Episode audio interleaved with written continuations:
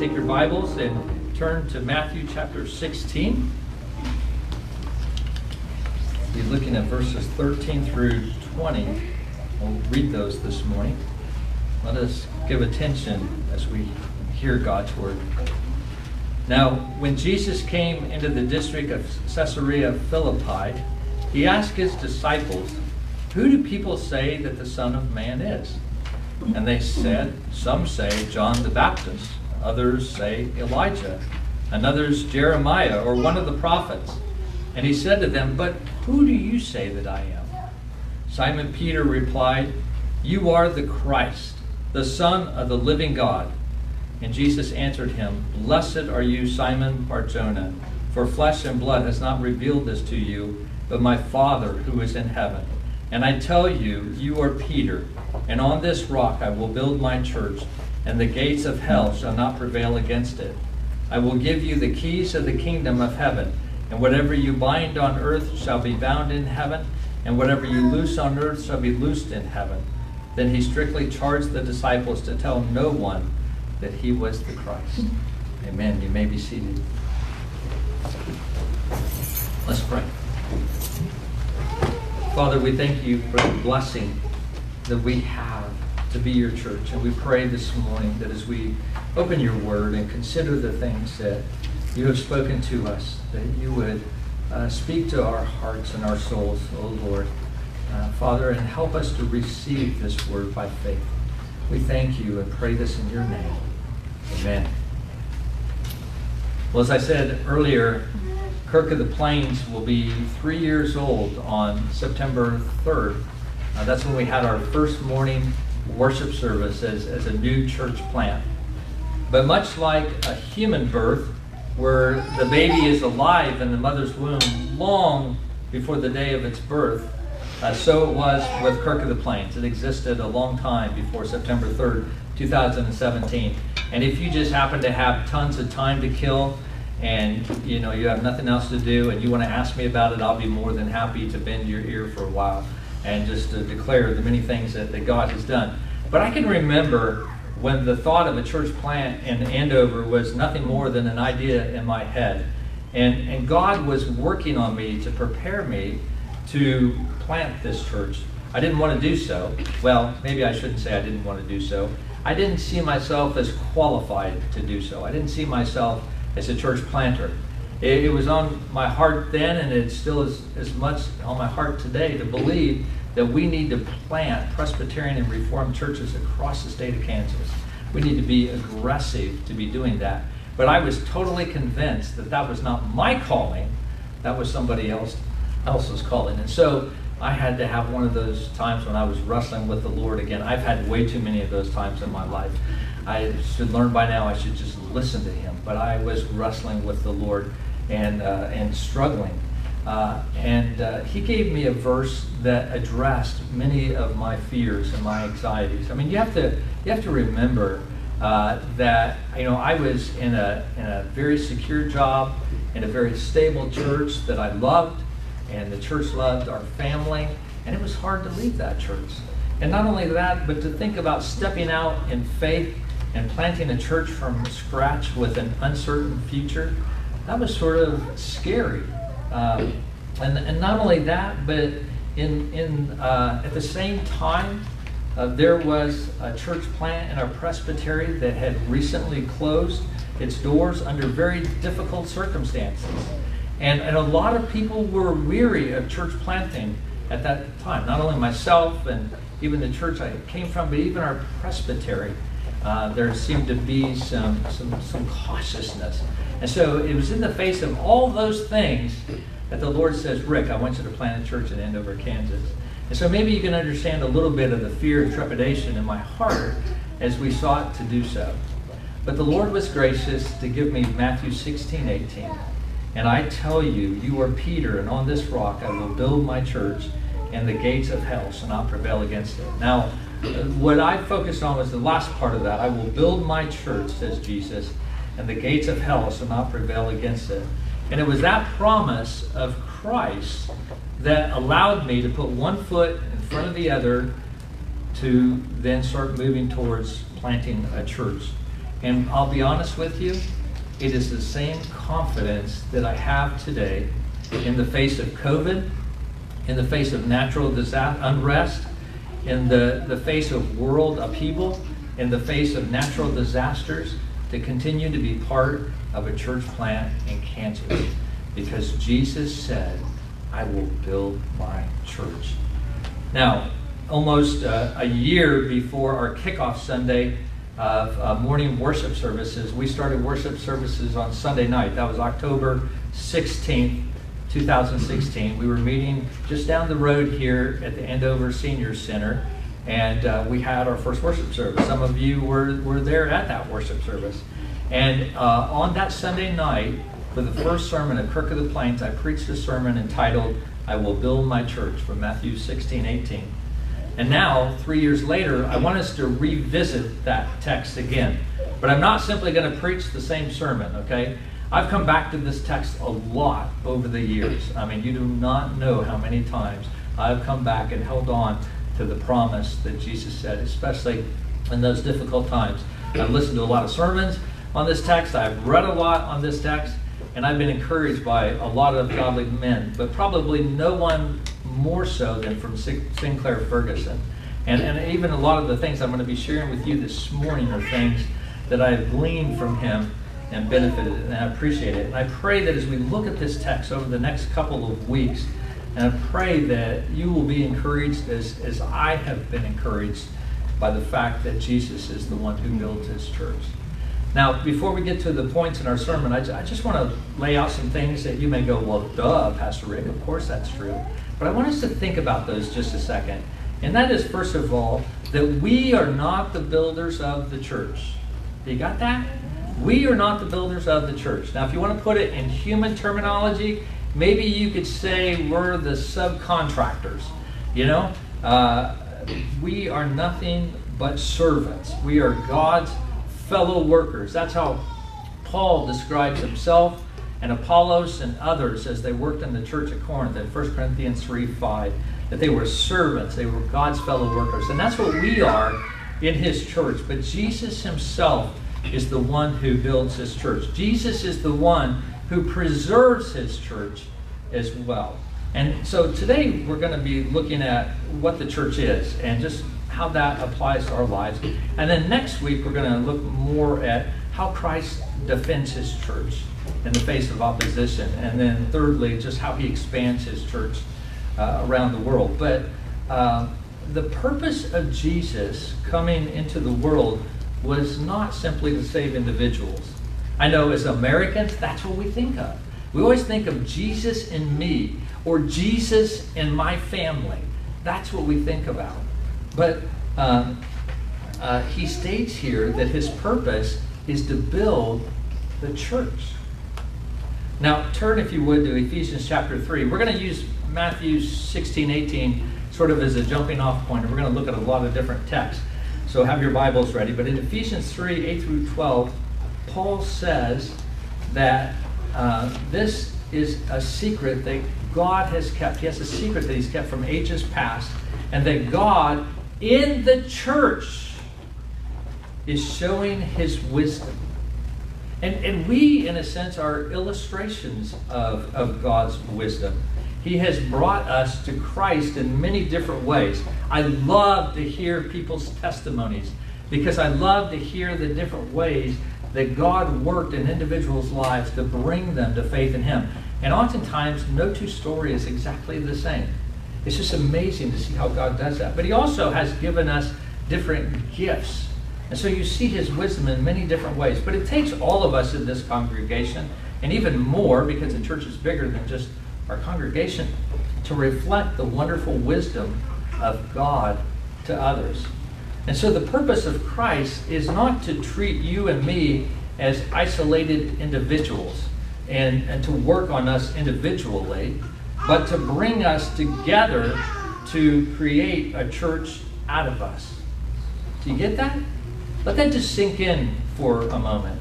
And so when people visit Kirk of the Plains and they see us together, they may get a fuller glimpse of the wonder of the Lord Jesus Christ and the glories of his unmistakable mercy. because Jesus said, I will build my church. Now, what does it mean for you and me to be in this fellowship with Jesus Christ as he has promised to build and preserve his church? Well, I want us to see three things this morning. First of all, that the church consists of people who are brought together in Christ. People who are brought together in Christ. And, and I don't need to remind you that the church, that Kirk of the Plains, is not this building. Okay? Kirk of the Plains is what meets inside the building. It is the people. So as we talk about Jesus Christ building the church, he's building you. He's building you. Now, he does add to the numbers those who are being saved. And so uh, we have seen growth, and we will continue to do that in the church, I'm, I'm sure.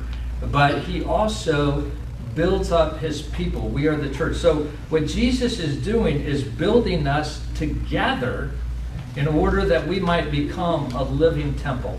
Now Peter talks about that. Uh, if you would turn with me to 1 Peter chapter 2 verses 4 and 5. And Paul uses this imagery. He's, he starts out by speaking of Christ, and he says, As you come to him, that is to Christ, a, a living stone rejected by men, but in the sight of God, chosen and precious. As we come to Jesus, he says, You yourselves, like living stones, are being built up as a spiritual house, as a, as a tabernacle, as a temple. I mean, think about uh, in the Old Testament how the Shekinah glory of God's presence dwelt in the tabernacle or in the temple. And so the presence of God's glory dwells with the people who make up his church. God's glory, his presence, dwells with the congregation of Kirk of the Plains. Do you think about that? Or is Kirk of the Plains just somewhere where we go on Sunday morning? Or do we understand that God is, is building us together? Now, obviously, these passages deal with the church at large too, as well. Okay, that's primarily what the focus is, but it also applies to each individual congregation as well. So Jesus is building his church stone by stone, as we see in 1 Peter 2 5.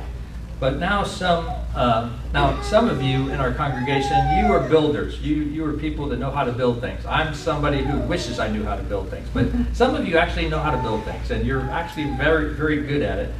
Um, but just imagine, if you would, if you were trying to build something out of stones, but the stones had personalities all their own. Uh, they spoke back to the builder. They resisted the builder. They wiggled and they argued and they refused to do what the builder was trying to do with them. And that's what's happening with the stones that Jesus Christ is putting in place, right? We, as his people, we have personalities of our own. We have wills of our own. Unfortunately, we have sins of our own as well. And there's all kinds of different people. There's difficult people, there are easy people, there's all kinds of temperaments and, and personalities. And just imagine trying to build with such stones. And just imagine about how deaf Jesus must have to be sometimes as he hears what's in our hearts and as we're struggling with him. I mean, could you just imagine a conversation with, with Jesus, something like this, where the builder patiently tells us, You're going to fit in here. And we say, Lord, I'm not going to fit in here. And he says, Yes, you will. And we replied, Nothing's going to make me fit in here, Lord. And he says, Yes, you will, even if it kills me. And it did. It did. It killed him to get you to fit in here, just in the right place. But do you see the glorious result of what, what Christ is doing?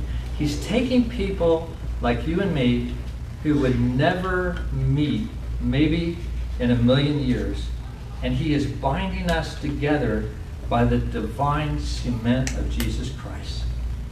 You could say, in essence, we're sort of stuck with each other, right? You've heard the phrase, you know, you can choose your friends, but you're stuck with your relatives. It's even more so the case with Christians. We, we, we are stuck together because we are in union with Christ. And if we have been brought together by our Lord Jesus Christ, then we are called to love one another. I mean, just think about 1 Corinthians 13.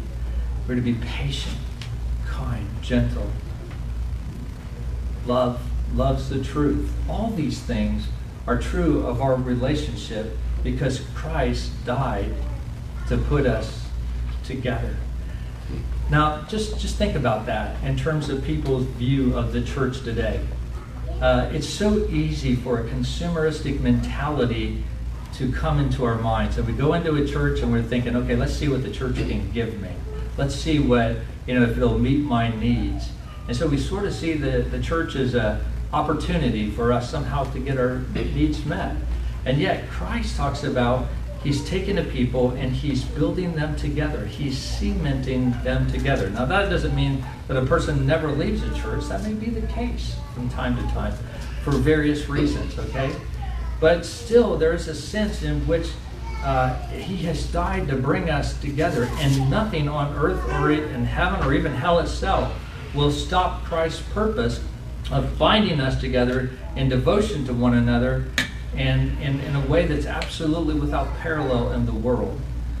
And so, brothers and sisters, that's what we're looking for and longing for in fellowship, isn't it?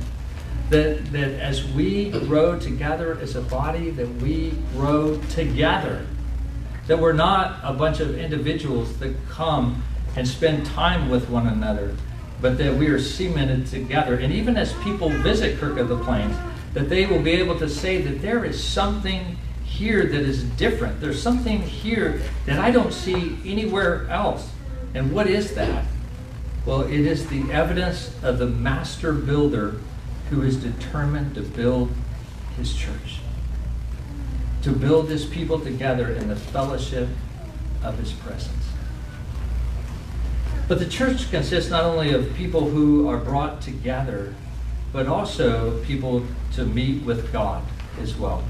If you look at Matthew 16, 18, the word uh, that's translated church is the Greek word ecclesia, which means the called out ones. And we'll talk more about that in our third point.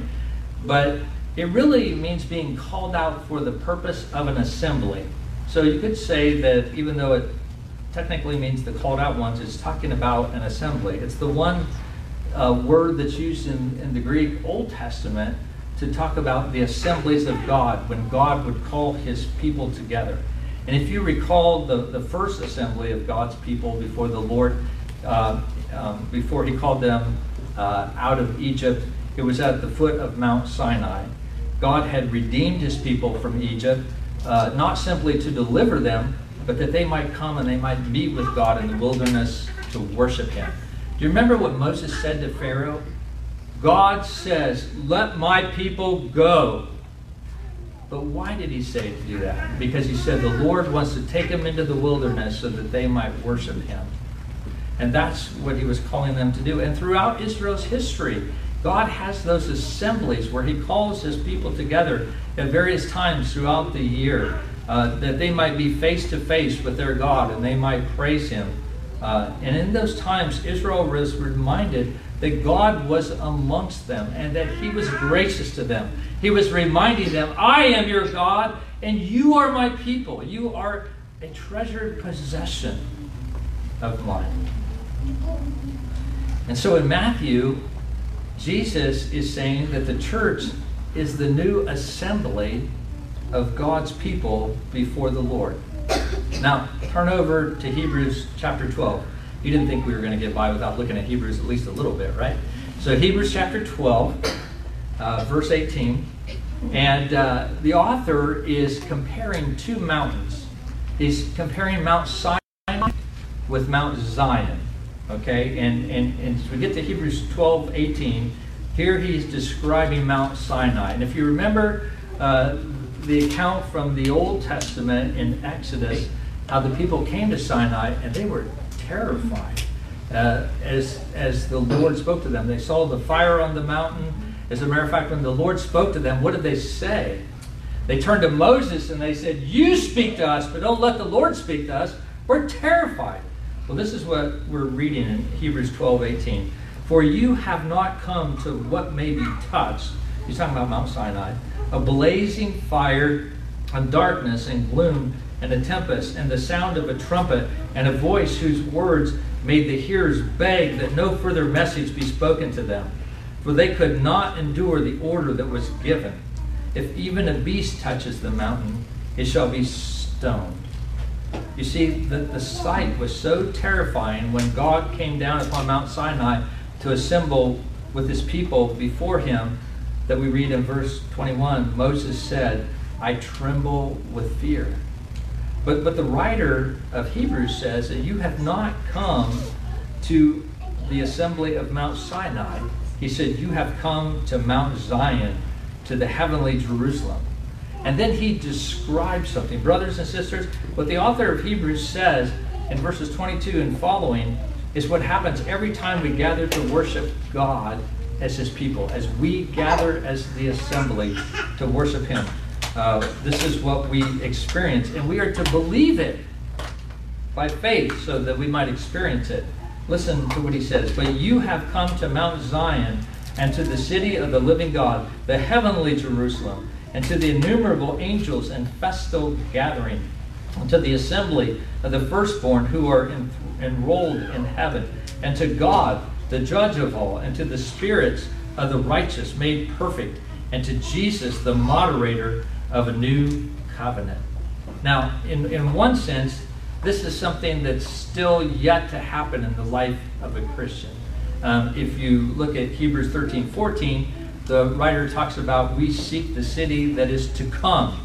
So there's sort of a future aspect of this. However, in another sense, uh, we've already arrived at this city.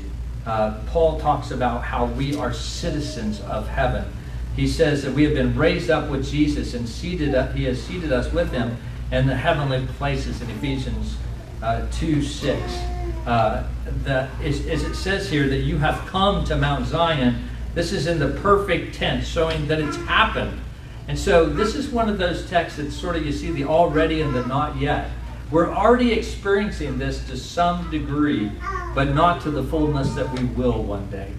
But um, as we gather uh, as God's assembly, earth sort of breaks through to heaven, and, and, we, and as we assemble, we lift our voices and worship and praise to God and to his glory with the saints that are there. One day we will experience the assembly of all assemblies in heaven, will we not? Where every tongue, tribe, and nation will be there. And we will be in heaven and we will give praise to him. And it's there in the ultimate sense in which God is, will come down to be with his people and fill his place with splendor. But, but even now, we get a taste of that. As we gather this morning and Sunday morning, we come into the assembly of the Lord to worship Him. Brothers and sisters, if we come on Sundays and we just sing the songs and we just listen to the scriptures without an understanding of what's taking place, uh, we won't we won't really understand the greatness of our God. But but He calls us as we come to sing to understand that we are singing with the saints that as we stand and we hear the word of God proclaimed, this is the word of the Lord. Imagine if you were in heaven and God spoke, would you not listen and give attention to that and heed to that and say, Yes, Lord, I want to do what you say. And so as we gather, it's not just merely a group of people that gather in a shopping center in Andover, Kansas, but it is saints who come to, to worship the Lord look back at Hebrews chapter 2. I want to show you one other thing real quickly, if I could. Uh, in Hebrews chapter 2, verse 12, it talks about how Jesus declares and extols the name of the Father, that is, his character, to his church. Uh, let me read that passage. Actually, let me back up to verse 10 to give you the context. For it was fitting that he, for whom and by whom all things exist, in bringing many sons to glory, should make the founder of their salvation perfect through suffering, that is Christ. For he who sanctifies and those who are sanctified all have one source. That is why he is not ashamed to call them brothers. That's why Christ calls us brothers, saying, I will tell of your name. In other words, Christ will tell the name of the Father to his brothers, to the church. Okay? In the midst of the congregation, I will sing your praise. But even more wonderful than Christ revealing the character of God to his church is he, he says as he meets with this church, Christ joins his brothers and his sisters as well in singing the praises of God the Father. Now think about that. Christ leads our praise and our worship. And as one person described Christ, he is the chief conductor of our hymns. Now, what an encouragement to us to praise God with more passion and with more zeal.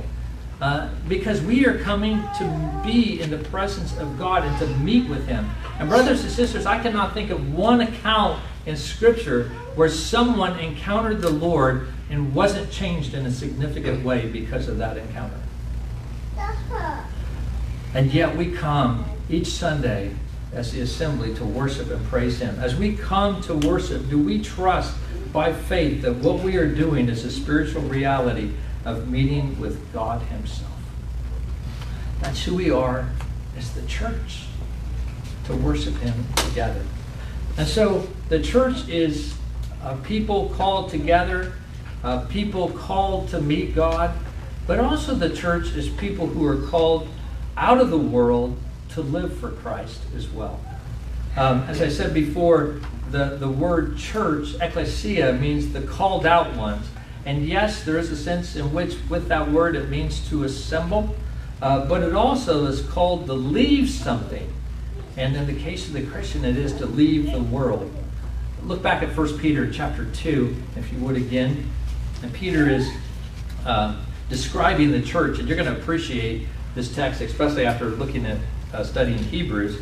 He says, But you are a chosen race, a royal priesthood, a holy nation. You see that those terms that we see oftentimes applied to the Old Testament saints uh, are now applied to the New Testament saints.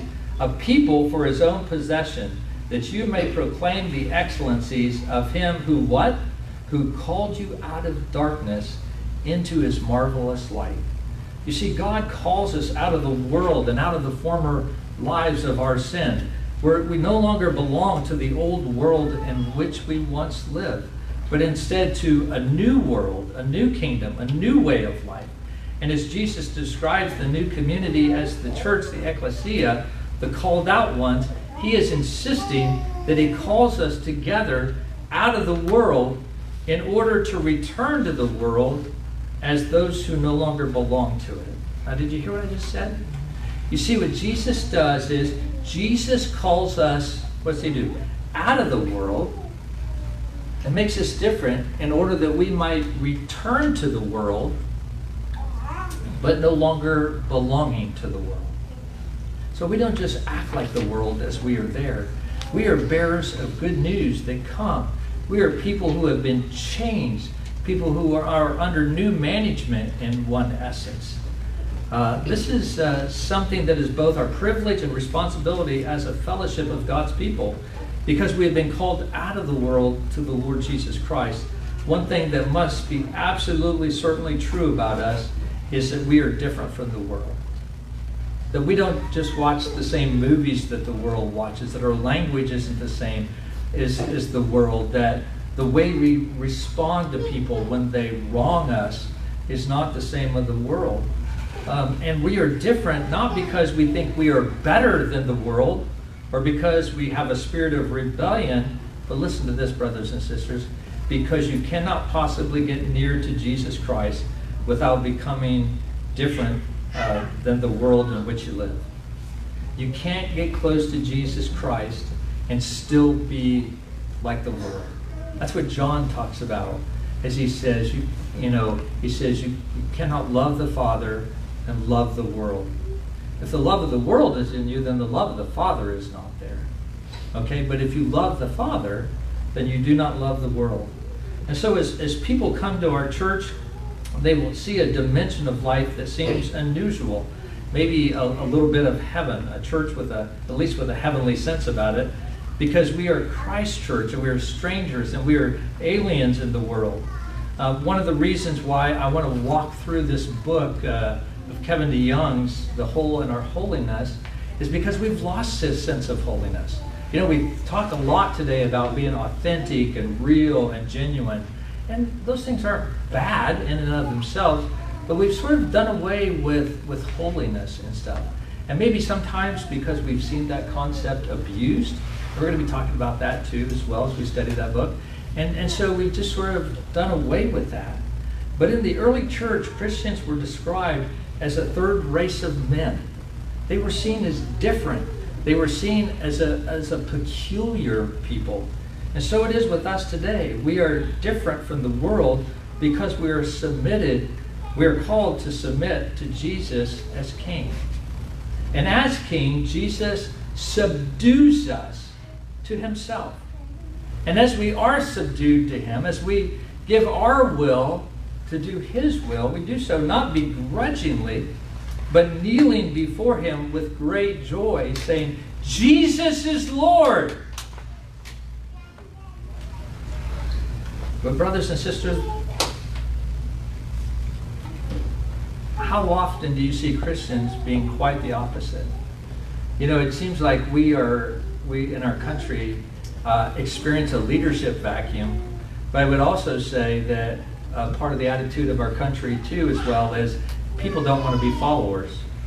They, they, you ever hear people talk about whenever they're responsible for a group of people, they'll say, and they're supposed to be leading that group, they'll say, it's sort of like herding cats. You know, in other words, everybody sort of wants to do what's right in their own eyes and to do what they think. But that's not what the church is. That's not what Jesus is doing in building his church. As King Jesus, he comes and he graciously subdues our lives. The great challenge for us is that we live by every word that comes out of the mouth of King Jesus because he is the king of the church. He is the Lord of the church. Brothers and sisters, are these things true of us as a church in Andover, Kansas? Is that the way that you think that the world views us as a church, the way our community views us? Is that the way that we think of ourselves?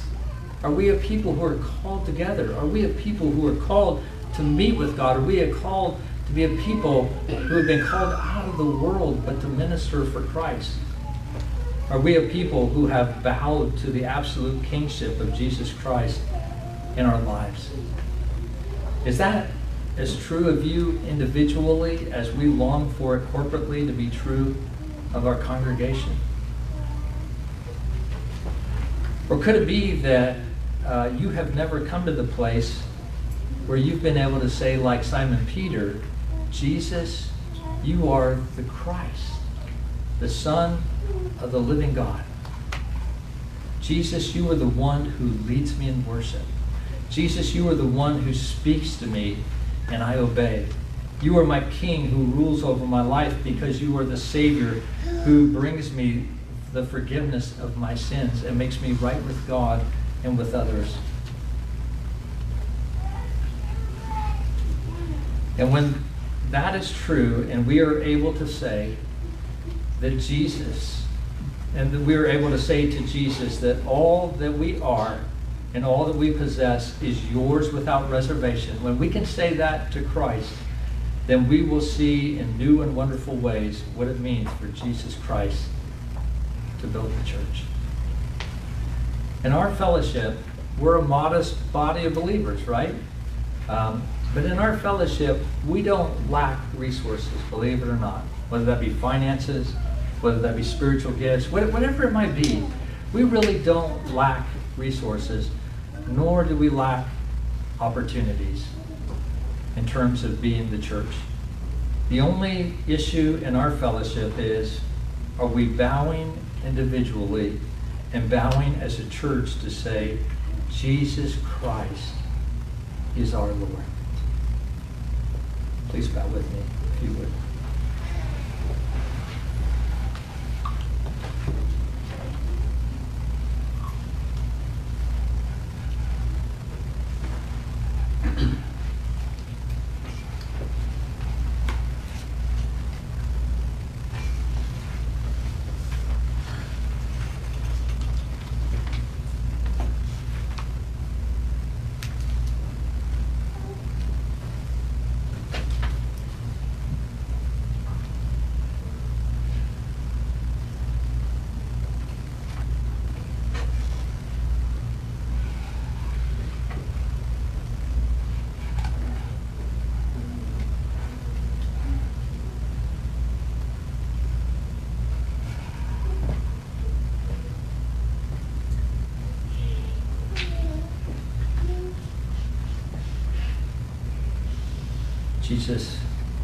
We rejoice this morning to think that you are the one that built your church.